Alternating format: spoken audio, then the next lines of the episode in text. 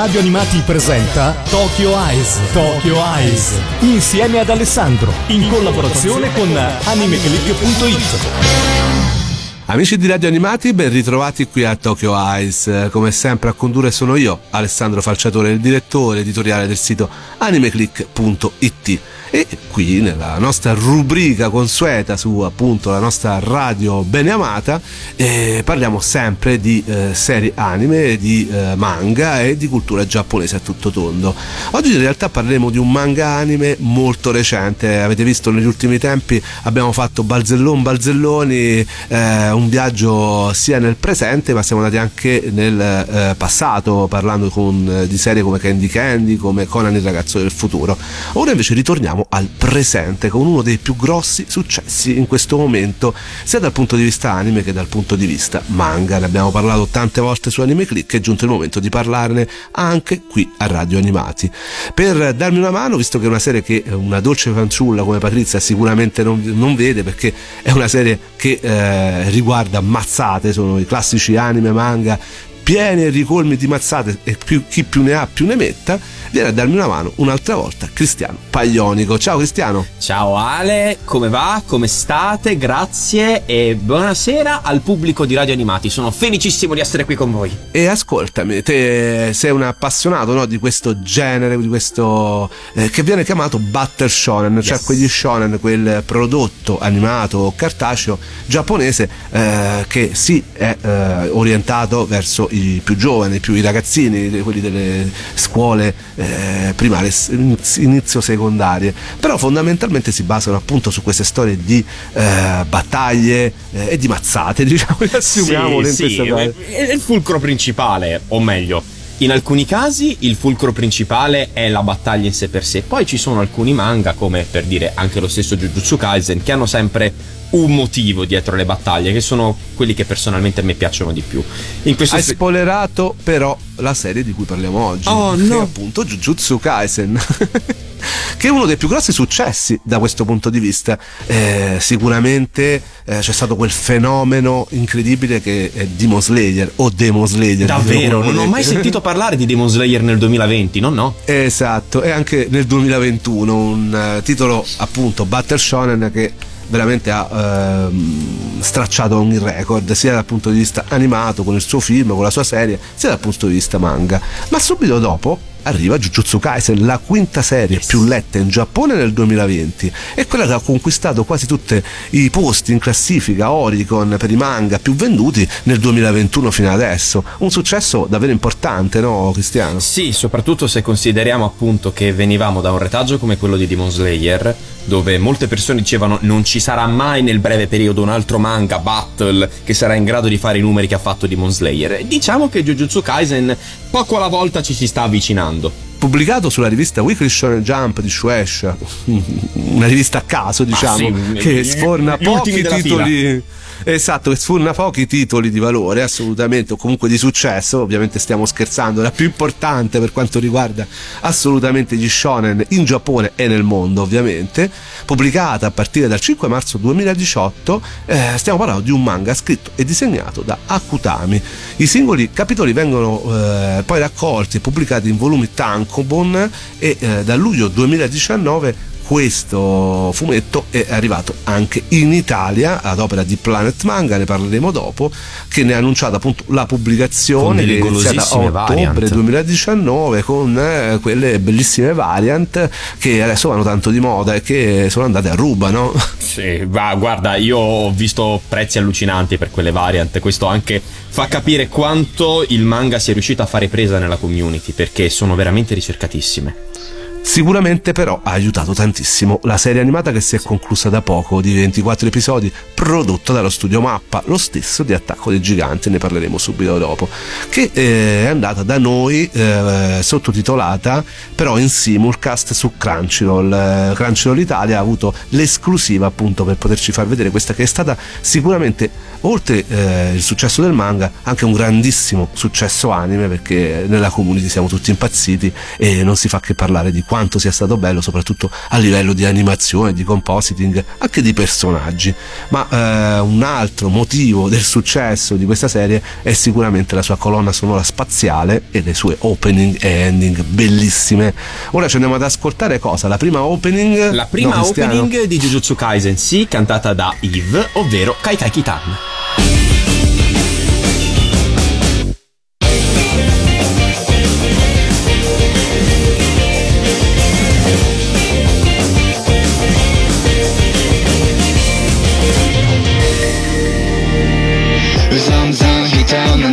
接し精進外刃物のみたいだ。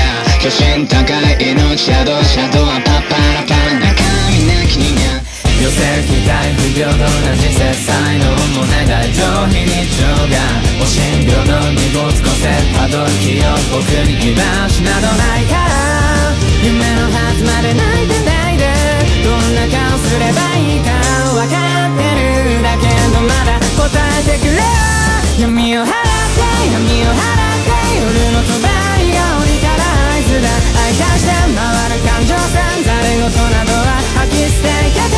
まだ止めないでまだ止めないで誰よりも里がり待ちになる人の正体を今はた。だ呪い呪われた僕の未来を想像して走って転んで消えない痛みでいけば世界が待ってるこの一瞬を。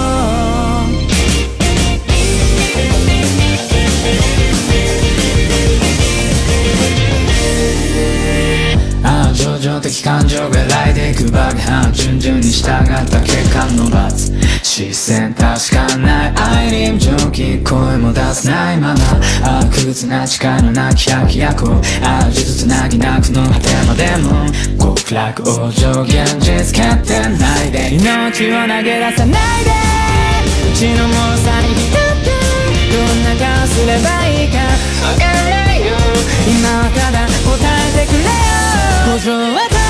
大変五条は大変不確かな恋を紡ぐアイデアそうさせて回る感情線その先に今立ち上がれてただ追いかけただ追いかけ誰よりも強くありたいこれが君の運命する今はただこの未来夜のとこに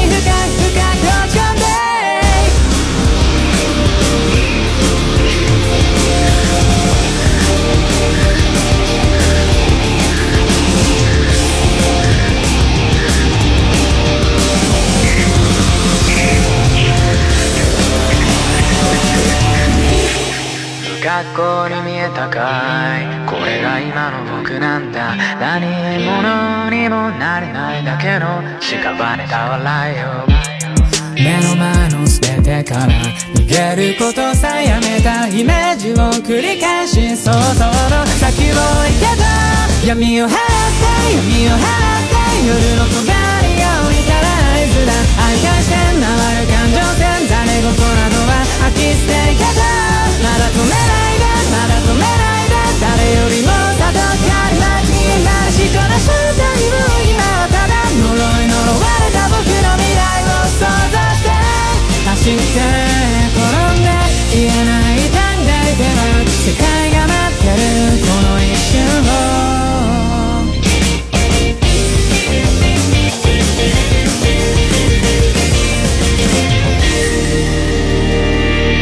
questa era la prima opening di Jujutsu Kaisen, eh, la serie Battle Shonen, eh, anime, manga eh, di successo proprio degli ultimi mesi eh, e ne stiamo parlando qui a Radio Animati nella nostra rubrica Tokyo Ice che appunto parla di anime, manga e cultura giapponese insieme a Cristiano Paglionico. Dici di più però di questa serie, Cristiano. Allora, tanto per cominciare bisogna contestualizzare Jujutsu Kaisen, ovvero è una serie che essenzialmente è ambientata ai giorni nostri però in un mondo dove vigono, come al solito, come classico dei Battle Shonen, delle regole un po' speciali, ovvero nella storia di Jujutsu Kaisen, nel world building di Jujutsu Kaisen, tutti gli esseri viventi emanano energia malefica, che è una sorta di energia prodotta dalle emozioni negative, che però la stragrande maggioranza delle persone, o esseri viventi in generale, perché la producono anche gli animali e la natura, non sono in grado di controllare Per questo motivo, infatti, questo flusso di energia incontrollato, incontrastato e libero si aggrega, si agglomera e forma in questo modo le maledizioni. Come vengono sconfitte queste maledizioni, che non sono proprio carine, simpatiche e coccolose? Vengono sconfitte dagli stregoni. Gli stregoni non sono altro che persone che hanno imparato a controllare il loro flusso di energia malefica e lo utilizzano per creare tecniche, colpi energetici e in questo modo possono danneggiare e esorcizzare, termine tecnico, le maledizioni. Per far capire come gli stregoni sono strutturati, bisogna un po' immaginare il mondo di Harry Potter. Si nascondono, cercano di non farsi scoprire, anche se in un modo un po' diverso, perché non hanno grandi meccanismi di difesa e di invisibilità come per esempio può avere il castello di Hogwarts, però cercano sempre di mantenere un profilo basso e non far mai scoprire la verità sul loro mondo perché altrimenti temono quale potrebbe essere la reazione delle grandi masse. E anche loro hanno un sistema, una sorta di ranking, una sorta di classifica che va da un quarto grado, se possiamo così definirlo, a un grado speciale, nelle quali classificano sia gli stregoni che le maledizioni, in modo tale che possano sempre affidare agli stregoni adatti la missione adatta per fare in modo che tutto quanto il mondo venga protetto. Paragonato a qualche altro grande shonen battle del passato, come a chi potremmo paragonarlo? Bah, il primo paragone che mi viene in mente onestamente è Hunter x Hunter. Cioè, proprio detto chiaramente, i concetti sono più o meno simili, il funzionamento del, dell'energia malefica mi ricorda molto il Nen, anche per come può essere utilizzato in modo variegato, perché per dire, se dobbiamo fare un esempio del key di Dragon Ball, alla fin fine il key veniva utilizzato più o meno sempre negli stessi modi. Il Nen, così come l'energia malefica, a differenza del suo utilizzatore, assume forme, assume tipi di energia, assume proprio differenze di utilizzo completamente diverse fra di loro. Per dire, ci sono tecniche che possono scambiare il corpo e in generale la posizione nello spazio degli utilizzatori, colpi energetici in grado di spazzare via foreste, pugni che creano doppi impatti, o addirittura tecniche di richiamo che tramite l'utilizzo di una bambola possono danneggiare eh, il bersaglio tramite un pezzo del loro corpo fuori di testa è qualcosa che probabilmente Akutani si è studiato per veramente tanto tanto tempo e per quanto mi riguarda il paragone col manga di Yoshiro Togashi è abbastanza, abbastanza chiaro e lapalissiano. Però ogni stregone ha diciamo una tecnica suprema, superiore ovvero l'espansione del dominio. Per quanto per ora nell'anime si sia vista relativamente poco questa è letteralmente la summa di uno stregone, ovvero ciò che ognuno di loro aspira a creare. L'espansione del dominio non è altro che creare una sorta di spazio di singolarità, mm, per usare un termine alla Fate Stay Night, in cui tutte le tecniche dell'utilizzatore vanno sempre a segno. In pratica condensa energia malefica in modo tale da creare uno spazio in cui hai quasi certamente vinto. Questa quasi certezza è dovuta al fatto che quando due, mm, due espansioni del dominio si vanno a scontrare fra di loro, solitamente vince quella che ha la tecnica un po' più raffinata, come ci viene spiegato da un certo personaggio leggermente forte all'interno di Jutsu Kaisen. E dopo lo uh, citeremo, anzi, perché è stato molto molto amato, soprattutto dal pubblico femminile. È il mio preferito, non vorrei dire. Assolutamente anche il mio, al di là anche delle preferenze del pubblico femminile.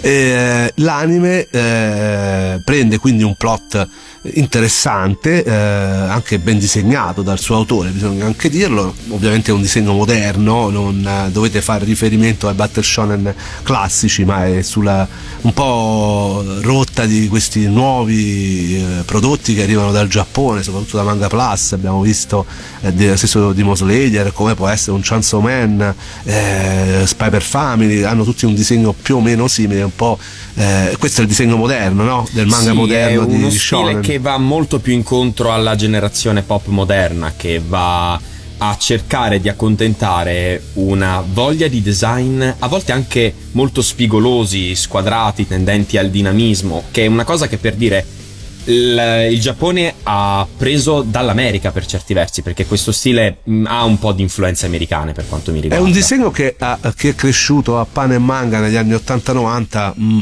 può piacere no, perché magari sembra quasi un passo indietro rispetto al, virtuosismi di prima. Eh diciamo. sì, perché noto rileggendomi in recupero alcune serie un po' più classiche eh, una sorta di tendenza negli anni passati a un design molto più longilineo, molto più ricurvo, molto più umanizzato. In questo caso invece è qualcosa di molto più stilizzato, per dire anche Koei Orikoshi in My Hero Academia utilizza una tecnica simile e non a caso infatti My Hero Academia è un altro manga di grande successo. Lo studio Mappa, eh, che in questa stagione ha già dovuto superare parecchie fatiche con Attacco dei Giganti, realizza secondo me quelle che sono le animazioni più belle della stagione, anche dell'anno, con Jujutsu Kaisen. Penso non ci sia bisogno di discuterne. Esatto, un anime molto, che viene detto molto stiloso, che infatti ha fatto schizzare eh, la popolarità di questo titolo a livelli spaziali, dicevamo.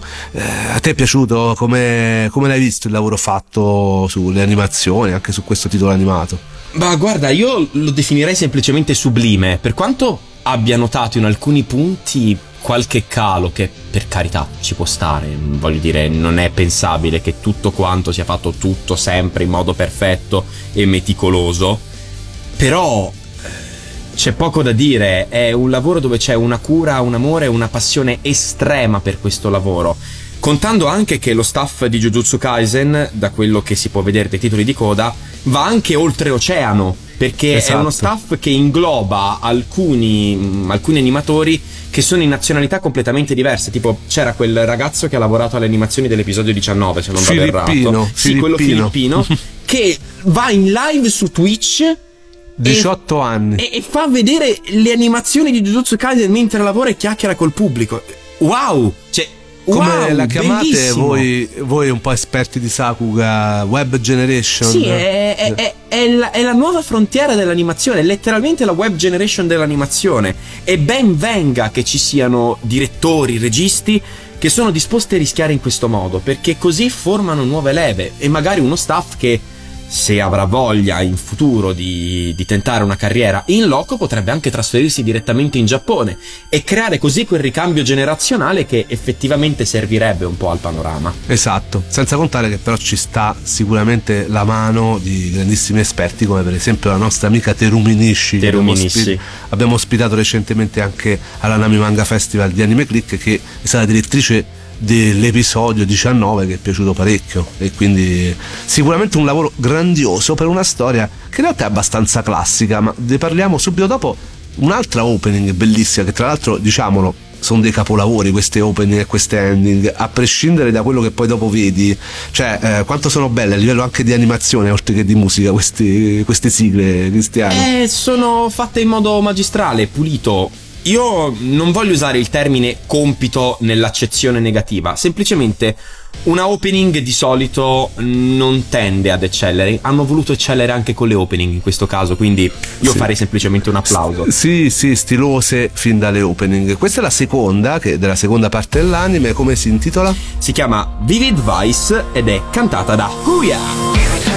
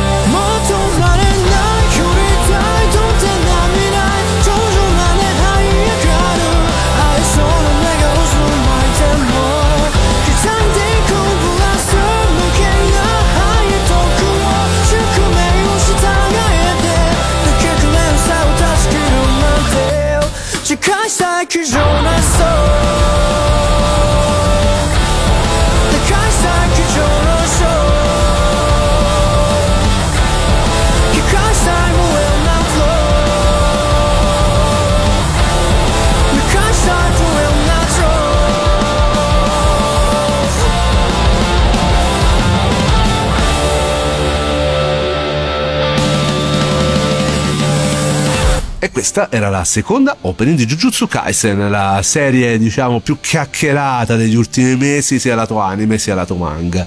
Ne stiamo parlando qui a Tokyo Ice, io sono Alessandro Falciatore e con me Cristiano Paglionico che ora ci dirà la trama. Di che parla Jujutsu Kaisen? Perché ora ci hai spiegato il mondo Sì. di Jujutsu Kaisen, ma la trama vera e propria, chi sono i protagonisti e cosa fanno? Allora, tanto per cominciare, Jujutsu Kaisen inizia in modo normale, relativamente tranquillo, sommesso, per il giro di 10 minuti, paura e panico, il, il miasma della disperazione. Letteralmente... Immediatamente. Al nostro protagonista Yuji, cioè, accadono 400 cose nello stesso giorno. Lui di base non è tanto normale perché fisicamente è fuori dalla norma, ha una forza straordinaria, un'agilità straordinaria, è velocissimo. Il suo fisico, diciamo, non è quello classico di un essere umano. E quello stesso giorno in cui noi vediamo iniziare la serie, purtroppo al, al povero Yuji capita di perdere suo nonno in ospedale. Yuji Itadori, Yuji Itadori. il personaggio della serie, sì. Purtroppo il, il lutto l- lo, lo appesantisce molto e non si potrebbe pensare altrimenti, soprattutto perché da quel poco che si riesce a intravedere, Yuji e suo nonno sono molto legati.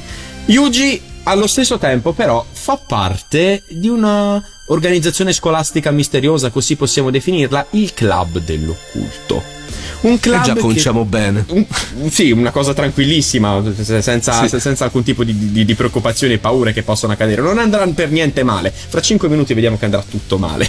Dicevo, il nonno di Yuji, poco prima di morire letteralmente, gli fa notare che questa sua forza, cioè questo suo essere diverso, è una cosa che lui potrebbe effettivamente mettere al servizio delle altre persone.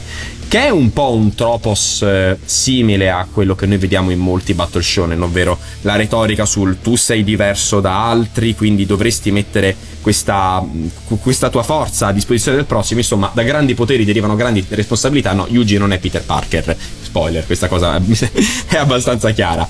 Però Assolutamente sì. queste ultime parole in punto di morte di suo nonno sono poi ciò che effettivamente lo spingono ad andare avanti perché nella hall dell'ospedale Yuji incontra un ragazzo un po' misterioso, un po' strano, tale Megumi Fushiguro, che gli chiede di consegnargli una sorta di feticcio di livello speciale, come lui lo definisce una sorta di oggetto che non dovrebbe trovarsi nella scuola di Yuji, che invece si trova proprio nella scuola di Yuji. Qualcosa in grado di attirare le maledizioni di cui parlavamo poc'anzi. Tanto che infatti Yuji immediatamente insieme a Megumi si dirige a scuola, vede gli altri compagni del club dell'occulto attaccati dalle maledizioni, la situazione precipita un po', insomma, la faccio breve. Yuji si mangia il feticcio di livello speciale, una cosa che tutti faremmo in una situazione del genere, giusto? Sì, Ale? guarda, assolutamente. È la prima cosa che mi viene in testa quando vedo, vengo sal- assalito da demoni e Eh sì, maledizioni. buono questo, gnammete, buono. E cosa accade poi?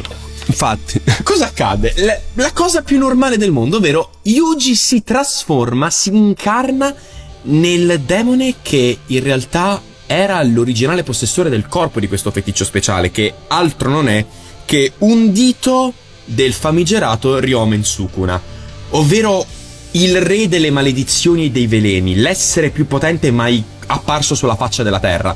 Un demone che si ispira a un personaggio mitologico del folklore giapponese che effettivamente si chiama anch'esso Ryomen Sukuna, ovvero un leggendario demone con due facce, quattro braccia, una creatura spaventosa, potentissima, a cui però Yuji sembra resistere. Perché per quanto Ryomen Sukuna per pochi secondi sembri prendere completamente il controllo del corpo di Yuji, in pochissimo tempo in realtà Yuji riprende il controllo del suo corpo. E questa è una cosa che in teoria non sarebbe dovuta accadere. Infatti lo stesso Megumi e il suo professore che accorre sul posto, Satoru Gojo, che è il personaggio di cui parlavamo prima, il mio preferito, sono completamente esterrefatti da questa cosa. Non dovrebbe accadere che qualcuno è in grado di resistere all'energia malefica di Sukuna. Tanto che infatti Gojo cerca di metterlo immediatamente alla prova e si accorge che Sukuna non è al massimo del suo potere. Probabilmente perché ha ingoiato Yuji solo uno dei 20 diti di Ryomen Sukuna. I 20 frammenti, sì.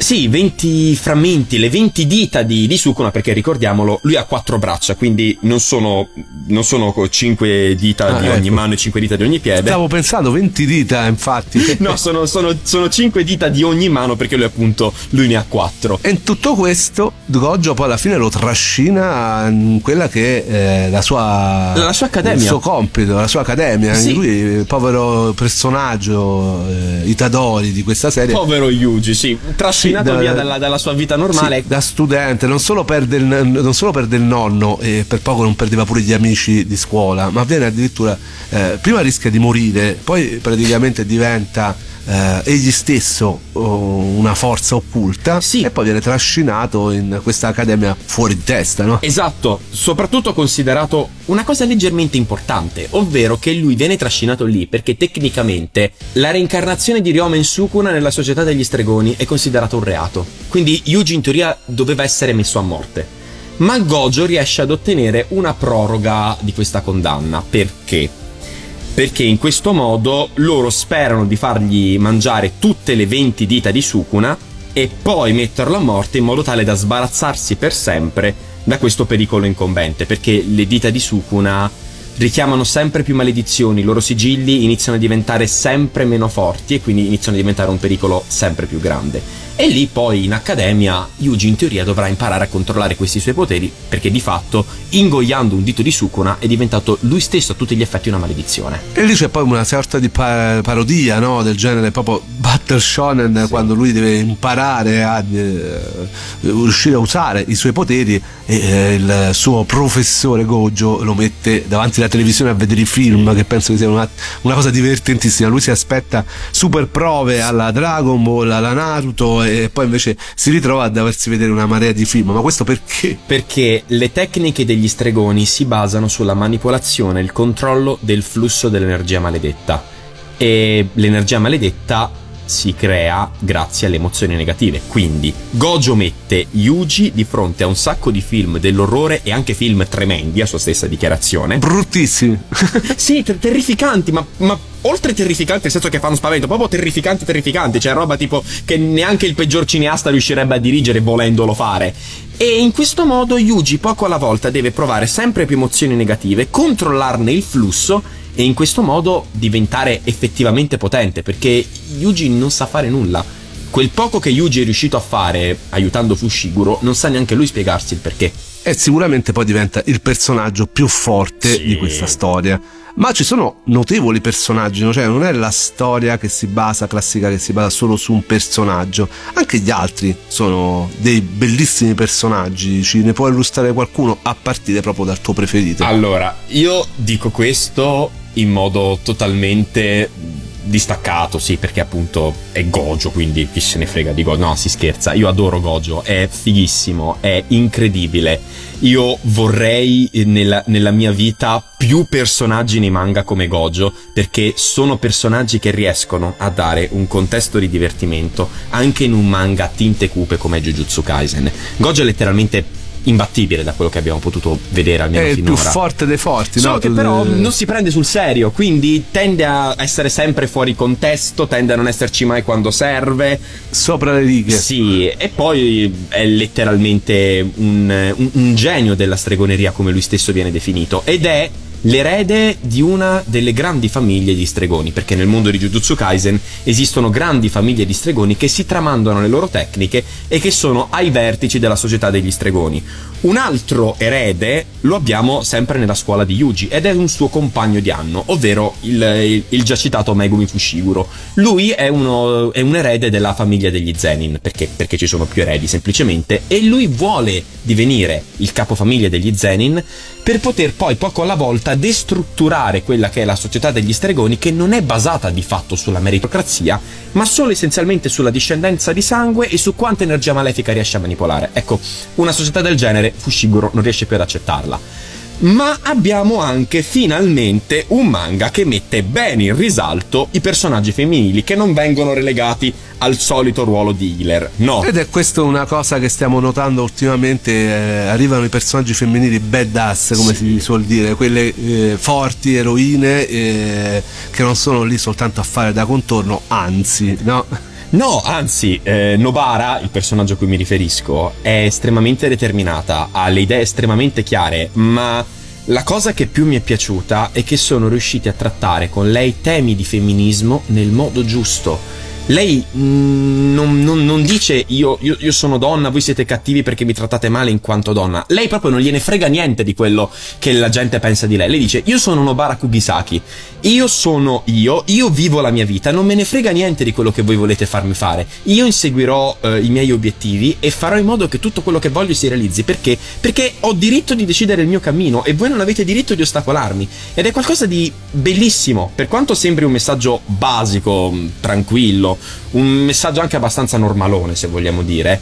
E in realtà è bello messo in bocca a lei perché il personaggio giusto che lo doveva dire. E oltretutto non perde la sua femminilità perché è un'appassionata di shopping, la vediamo nel tempo libero, però quando si cala nel suo ruolo è veramente eh, formidabile. E abbiamo visto un'ultima puntata della prima stagione appunto di Jujutsu Kaisen in cui lei veramente penso si tocca nei momenti più belli di questa serie, quello che riguarda appunto il suo combattimento sì, finale. Il tag team battle con Yuji contro due maledizioni in cui loro danno letteralmente il meglio di loro e soprattutto Nobara dimostra che merita il livello e la considerazione che ha ottenuto dal, dal resto della, dell'accademia perché di fatto fa qualcosa di veramente folle per riuscire a sconfiggere quelle maledizioni dimostrando anche che rispetta quello che è il, è il, dogma della società degli stregoni, ovvero proteggere chi non è in grado di proteggersi da solo anche a costo della propria vita. Animato quell'ultimo episodio in maniera magistrale, vabbè, sì. abbiamo, noi che abbiamo questo tipo qui di prodotto ci ha fatto davvero davvero... Ci abbiamo il pallino. Sì, sì, ci ha fatto davvero mm, sbrilluccicare gli occhi per essere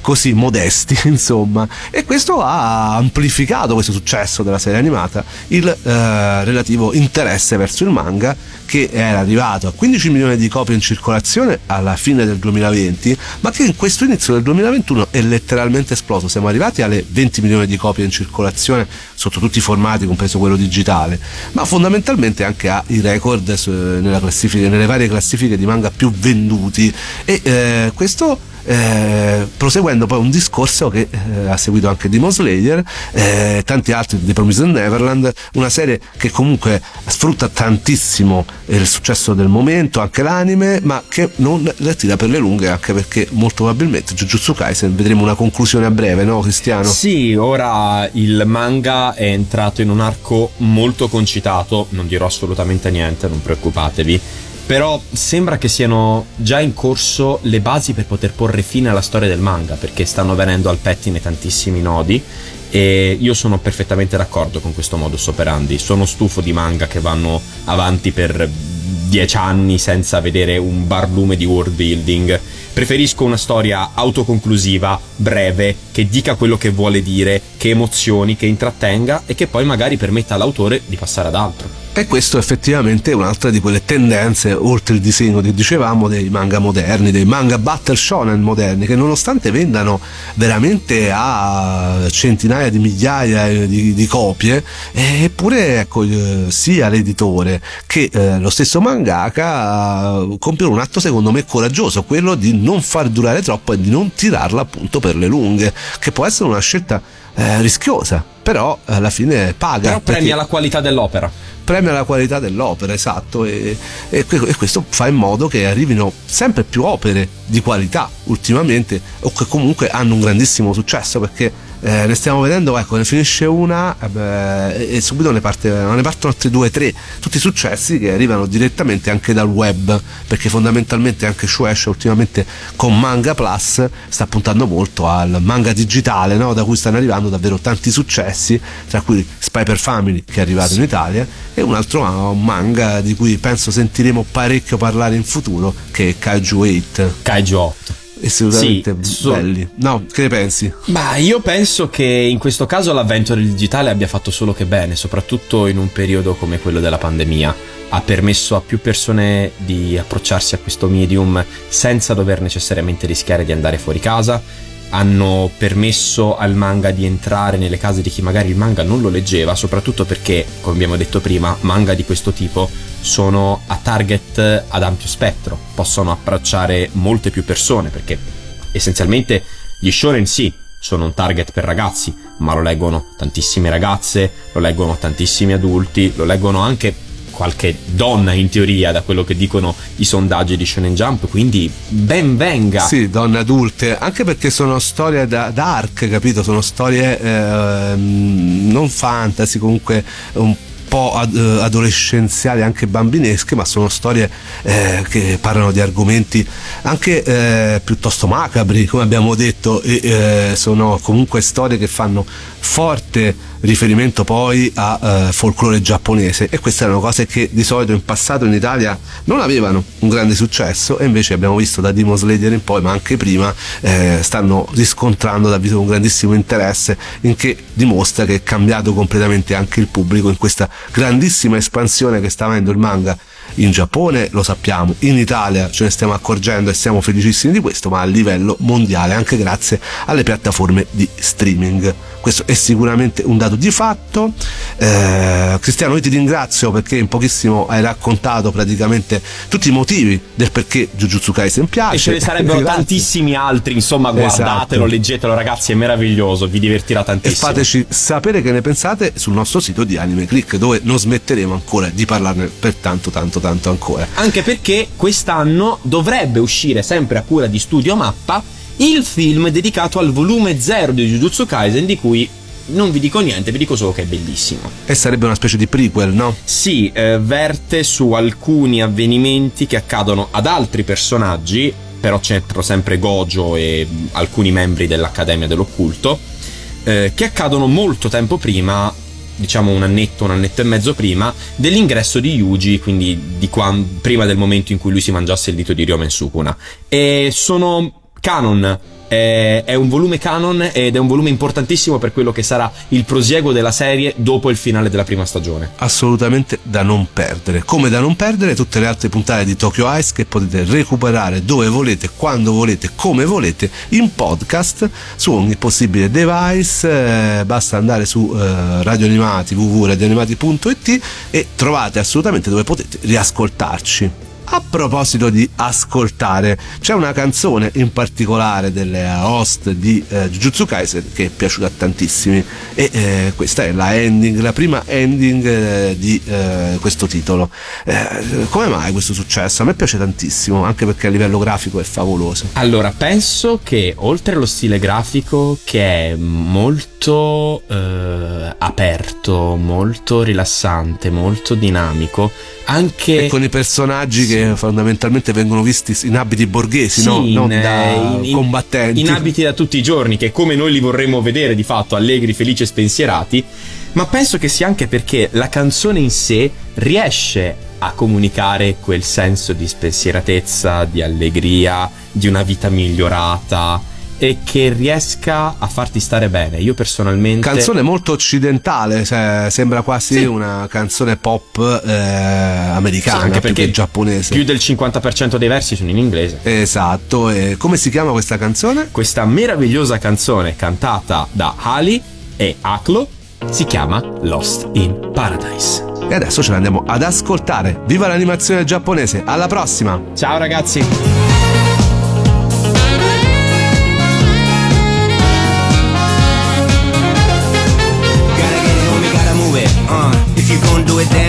他にの次 Yeah, everybody just talk, nobody really do it なんならやるまでしとけよ秘密に誰かと確認なんて不要自分のジャッジだけで break the walls ド派手な fake, yellow より cool 二ローに prove the wrong keeping up fight in my life Cause my life is living for love